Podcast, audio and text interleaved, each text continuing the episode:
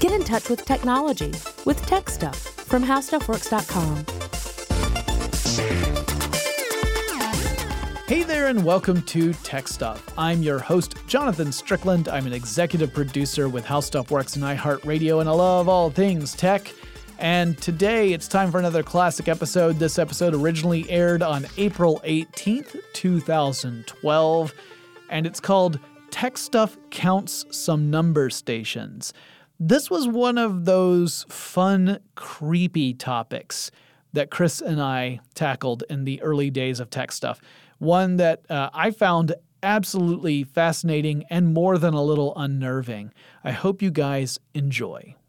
So the topic we're covering is uh, numbers stations, which actually comes to us courtesy of some feedback we received on Facebook, which uh, uh, unfortunately, due to my computer being silly right now, I cannot pull up. However, this is Facebook feedback uh, asking us to cover number stations, and you may wonder, oh my droogies, what a number stations is. Things being so scory and people being quick to forget. That's that's like a double reference right there, since I threw in some Clockwork Orange. So, here's what a number station is.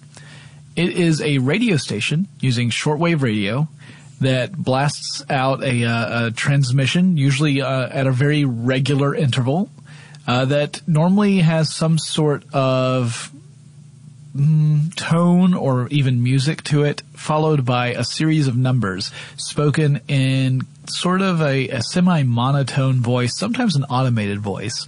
In fact, very often an automated voice. And it's just a seemingly random string of numbers that have no particular context or meaning to them. And it has uh, created quite a, a kind of a well, a hobbyist dream come true, really, for people who like mysteries, because there's no official explanation as to what these stations are and why why these numbers are being broadcast. Here's what we know. No, I'm kidding. Now let's go to what we can speculate on. um, we do know that official governments have there, there's no official government that has spoken up and said, "Oh yeah, we did that." Yeah, the closest was a, a Czechoslovakian official who acknowledged receipt of a message about number stations, but did not. It did not go so far as to actually say what the number station was, what it was for. It essentially was just that I got your message. That was pretty much it. The check is in the mail. There you go. But oh gosh, I can't believe you were waiting the entire time for me to shut up so you could use that. uh, however, uh, there are fewer now than there were during the Cold War. Yeah, they they started the height of the. They started appearing during the World Wars, so World War One. Yeah, not so, not you know this is the early part of the 20th century, earlier part of the 20th century. Yeah, first first couple of decades of the 20th century. That's when they start popping up. So let's talk a little bit about about why a number station is even possible before we get into what they were and what they sound like and all that kind of stuff. So first, they are shortwave radio which we have talked about on a previous podcast yeah, many gonna, many years ago. Yeah, we'll do a quick uh, we'll do a quick refresher course. Mm-hmm. So technically, a short wave is a uh, is a radio wave with a wavelength shorter than 200 meters. Mm-hmm. Uh, 200 meters uh, wavelength would have a frequency of around 1500 kilohertz, uh, and it's typically these these radio waves are used to broadcast voice and music. But also for long distance communication. The reason that you can have long distance communication is that these wavelengths are at sort of a sweet spot when it comes to the way the Earth works. Mm-hmm. So the Earth has the ionosphere, right? You know that surrounds it, binds it, and penetrates it. Oh no, I'm sorry, the that's the force. No, ionosphere just surrounds the Earth, and uh, if you were to aim a shortwave radio frequency at the ionosphere, uh, the ionosphere would refract that frequency and it would beam back down to Earth. So by bouncing it effectively off the ionosphere, you can send a radio signal much further than you could if it were to just broadcast out and radiate out from a tower. Yes. So with this in mind, with this long distance communication ability, uh, it has opened up opportunities for lots of different applications. Uh, and you, you know, you'll hear about amateur radio enthusiasts who will just they'll they'll use their their radios to dial in and and listen to the various broadcasts that go out there. And that's really how number stations were discovered. It was, it was mainly hobbyists who, as they were scanning the different bands and listening to what was out there, they were coming across these very odd sort of, uh, transmissions. And, um, before I get too far, I should say, the the whole refraction by the ionosphere, there's a specific name for that kind of transmission that I love. I love this term. Skywave propagation. Nice. It's a cool term, right? Yeah. So, yeah, you've got these hobbyists who are listening in, and they they would come across uh, a very unusual and frankly pretty creepy kind of transmission in some cases. And uh, I think we even have an example that we can listen to. So let's let's take a quick listen to what a typical number station might sound like uh, if you were to tune in on a shortwave radio.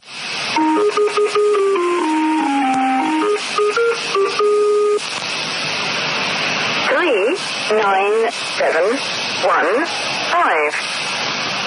Three. Kinda gets you right here, doesn't it? nine, seven, one, If if by the uh, by right here you mean now I'm looking over my shoulder and waiting for someone to break into the room, yeah, that's pretty much what I'm thinking. There is something particularly creepy about hearing kind of a uh, almost an almost like a harmonic. It sounds like there's been some harmonics applied in some cases, like it's an automated voice or whatever. But hearing something like that monotone, just delivering number after number, and then the really repetitious music that was used to introduce these. So, what could these be? And there have been a lot of people who have suggested what number stations might be all about. Um, you know, the, everything from it could just be uh, stuff for people who are surveying areas for uh, for cartography and uh, uh, that kind of thing. But But that- it doesn't seem likely if no, No. one is taking credit for it. not at all. So that oh yeah, has, that's our uh, cartography channel. that has led to uh, to some not so much conspiracy theories. It really does boil down to well, if you're just broadcasting numbers with no other context, what could you possibly be doing that for? And one of the explanations is that it's a uh, a way to communicate to spies, to undercover operatives who might be uh, uh, invested in some foreign country, perhaps one that is unfriendly to the uh, the the country of origin, and um, so there. And when we say there's number stations, there are number stations all over the world.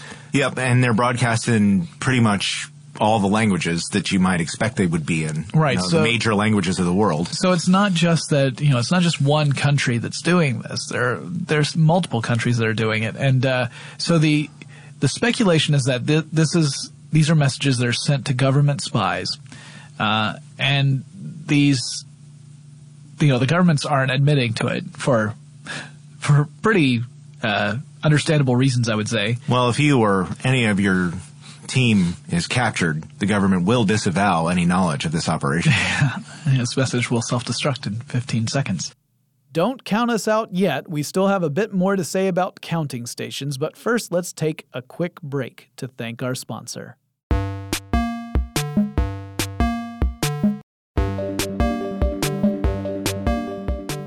The uh, so these messages, the numbers, those that's a code. It's an it's encoded message.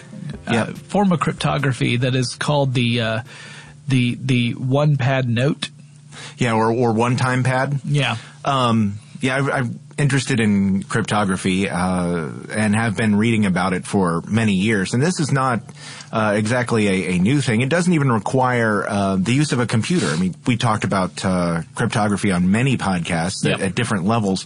Um, and we even got into quantum cryptography, which is uh, supposedly unbreakable, although I've seen reports recently that it may not necessarily be unbreakable. Well, one time But- pads are technically unbreakable if you follow the right procedure. Right, because basically, um, and they they were called pads because at one time they were, and probably still are, a pad. So this pad is generated like a pad of paper. You uh, write down your message and encode it on this paper using the the tool, um, and it's a one time thing. There's a part of the key is embedded in the message, so that tells the recipient use page well, let's just go for a reference here. Use page 16 of your pad. Yeah. And that way, uh, you know, you write down the message in the pad that you can decode it on that page and then, and that then becomes useless. Yeah. You can't use it again. Yeah, you, you then destroy that pa- page. So here's So, here's how one here's time. how here's how it works. Let's say that I want to send a message to Chris, and I want to use this this one time pad method. Mm-hmm. All right, so we would each have a pad that would have a string of random letters across each line. Yeah. All right, and let's say we group them in, in groups of five because that's pretty common. That's pretty common. Groups of four or five. So we'll say we have groups of five letters, and these letters are truly random in that uh, we've had some sort of, well, as close to truly random as we can get. We've had some sort of random number generator that has picked random letters, and it's just that we each have a copy of that output. So Chris's uh, string of random letters is the same as my string of random letters. And then I write down my message in normal text and I write my normal letters above the letters of the uh, that's that's in the key. Then I convert my letters into numbers. So let's say that an A equals zero and a B equals one and a C equals three. It's or not two gonna, rather. It's not going to take them very long to, to pick this one apart. No, it's going to take them a long time because here's the here's the that that's just that all that is is just uh is just a simple substitution cipher, right? Right. But here's the tricky part. So then I take my key, all right, and I convert all of those letters to numbers. That's when it gets harder. And then I add the two numbers together. Mm-hmm. All right, so I add the I add the number from my first letter. So let's say that my first letter is H because I, I write Hey there, Chris. I take the number from Hey H. there? Yeah. Really? Yeah, why not? All right. you know, hey there, Chris, there's a rusky on your tail. That's that's my message. So H is because I'm going back to the Cold War. So Okay. so H we would convert H to a number, and then we'd look at the first letter in the key. Let's say that the first letter in the key is an M. Well, that M is going to have its own number value. We add the H and the M values together, and then we convert that into a new letter. So if it's anything up to if we if A is zero, if it's anything up to twenty five, then that's the letter that we would pick. If mm-hmm. it's over 25, then we just use number 26 counts as zero again. Mm-hmm. So the number 26 would be an A, 27 would be a B, 28 would be a C. So we go up there and we, we put in whatever the substituted letter will be. Well, the only way to know what the original letter is is if you have that one-time pad in front of you, where you take the value of the letter that is uh, that the represented letter, the ciphered letter. You subtract the value of the key from the ciphered letter, and that gives you the value of the original letter and then you can convert that into the original letter. So the the process of coding and, and decoding is pretty uh, painstaking. Because you know you have to you have to uh, convert all the letters to values, add, and then make new letters. But the nice thing is, is that because as long as you keep that that string of letters that acts as your key truly random and that you don't repeat letters so that you don't or you don't repeat strings like you don't go to the end of a page and then start at the top again as long as you avoid that it is impossible to crack that without without getting possession of one of those pads Right. so that's where we talk about if you follow this correctly, it is unbreakable. The correctly by correctly we mean you you have truly random string for your key. You do not repeat the key, and you do not let the key fall into the wrong hands. And as long as that happens, it is unbreakable. Right. So it's kind of like when we talked about the uh, the the the various ways of ciphering. You know, there always seems to be some way to to crack the code. In this case, unless you have physical possession of the pad, or if someone uses a key that repeats, uh, it's just not practical. So that's that's the basis for the secret messages. Um, what those secret messages are, we can't say because again, unless someone gets hold of one of those pads, then it is it's just meaningless numbers. Mm-hmm. I mean, you could convert those to letters, but all that's going to do is give you the product of those those two like the original message and the key. Without having the key, you can't figure out what the original message is. We've got a little bit more to count on, but before we get there, we're going to take another quick break to thank our sponsor.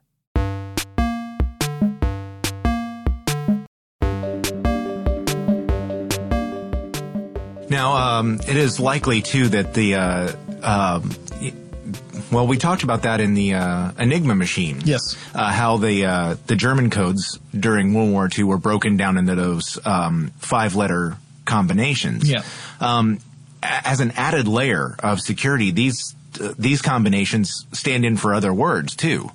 So it is possible that uh, you know even if you did break the code, you would also have to have the book that explains what these these letter combinations mean. Yeah, but Um, so still would never.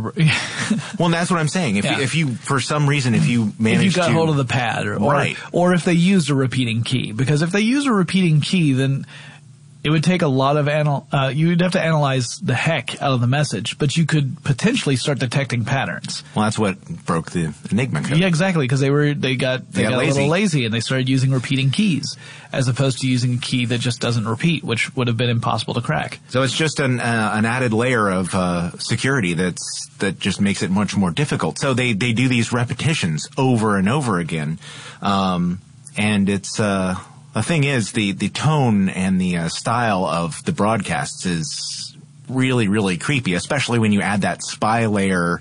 Uh, in your head, Yeah. to it, you start going. This message is not intended for me, and and somebody could be doing something.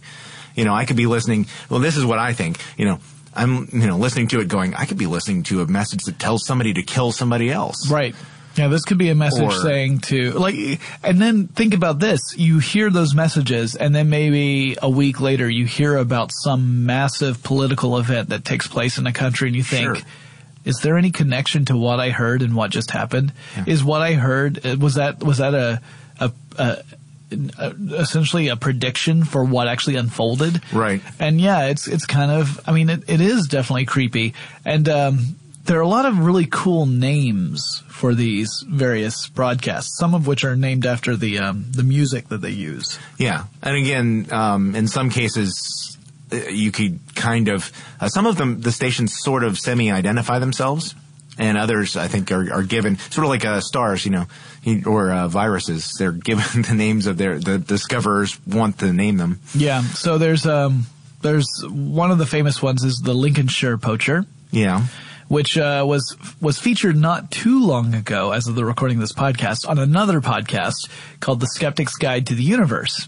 They have a little feature where it's called uh, "Who's That Noisy," and they which which is named after one of the one of the hosts has a daughter who would say "Who's that noisy?" as in "What's making that noise." right. Uh, so anyway, who's that noisy is the name of the the segment where they'll play a sound file, and it's the listener's job to try and figure out what that sound file is. And they played the little musical uh, uh, prelude that would happen before the numbers broadcast on uh, the number station Lincolnshire Poacher. Do do do do do do do do do do do do do, and it's really creepy when you Right. hear it over Yes, and it over is. again.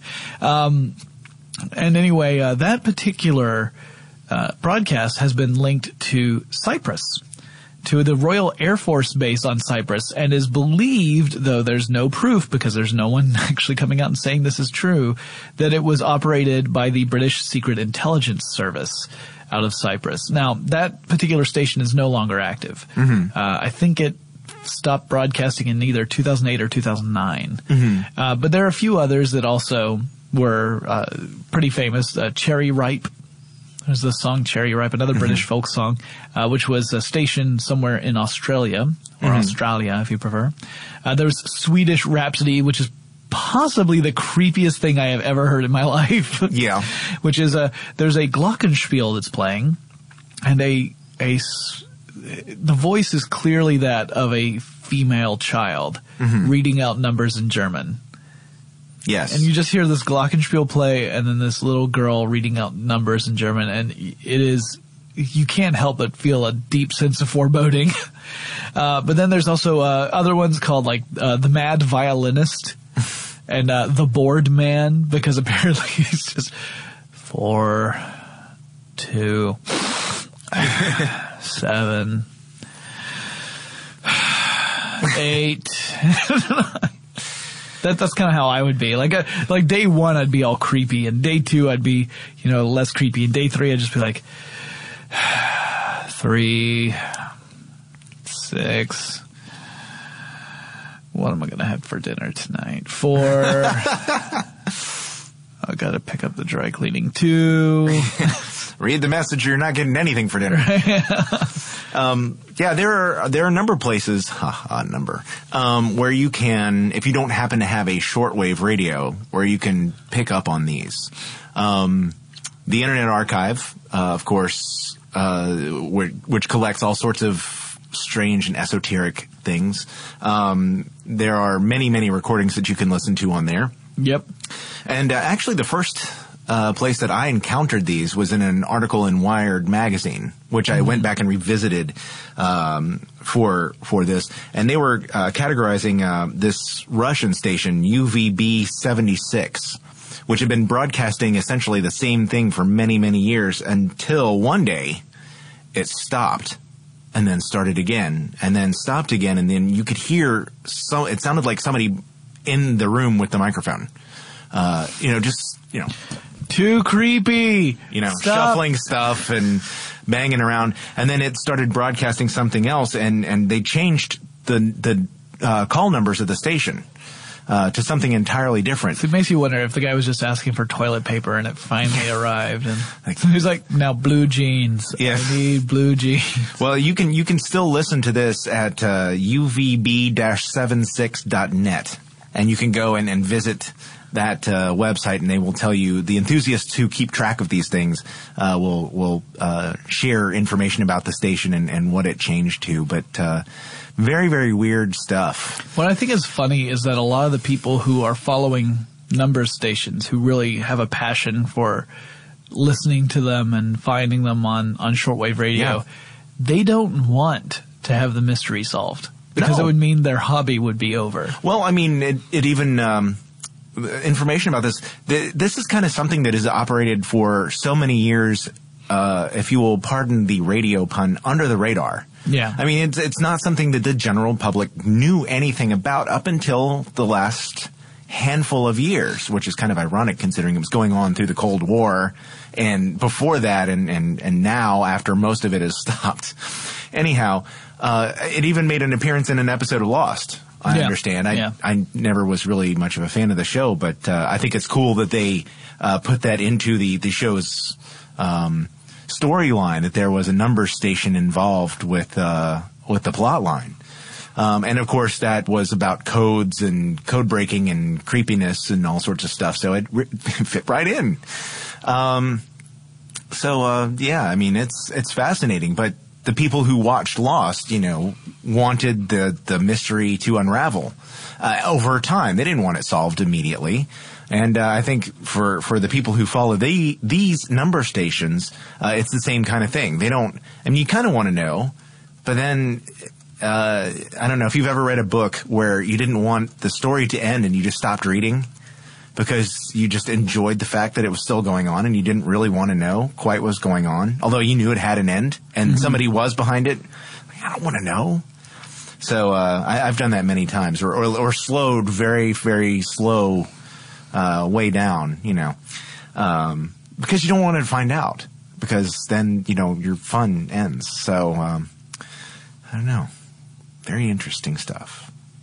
What, Yeah. you, Jonathan's been researching something as we're talking, I- and he's got this mysterious look on his face. Yeah. Um, yeah. No, creepy. That's all, All I'm right. saying is All right. creepy. Uh, yeah, I mean, these are these are definitely one of those things that that uh, I I hope stick around just for the sake of perpetuating this kind of air of mystery? Because you think about it you're like okay first of all let me get this clear.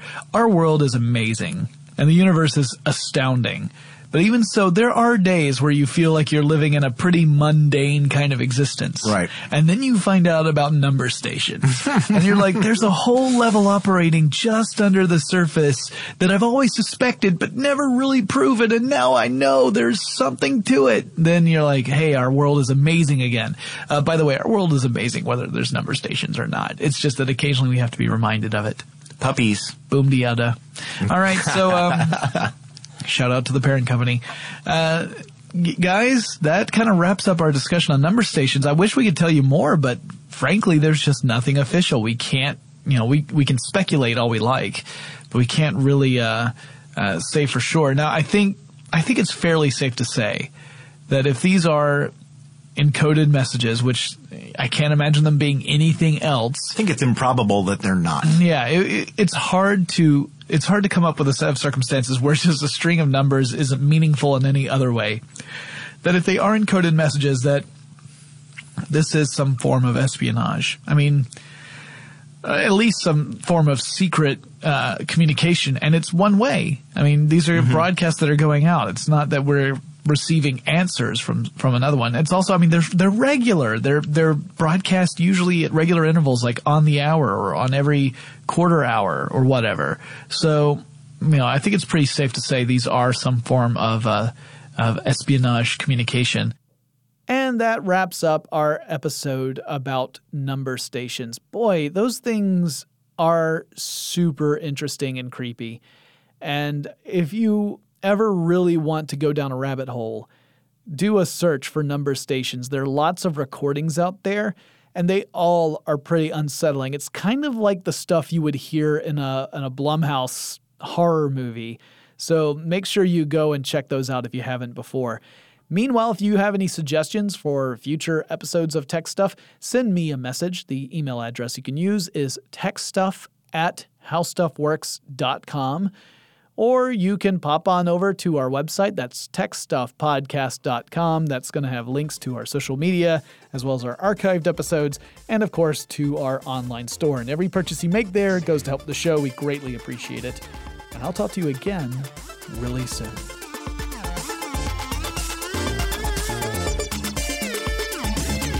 For more on this and thousands of other topics, visit howstuffworks.com.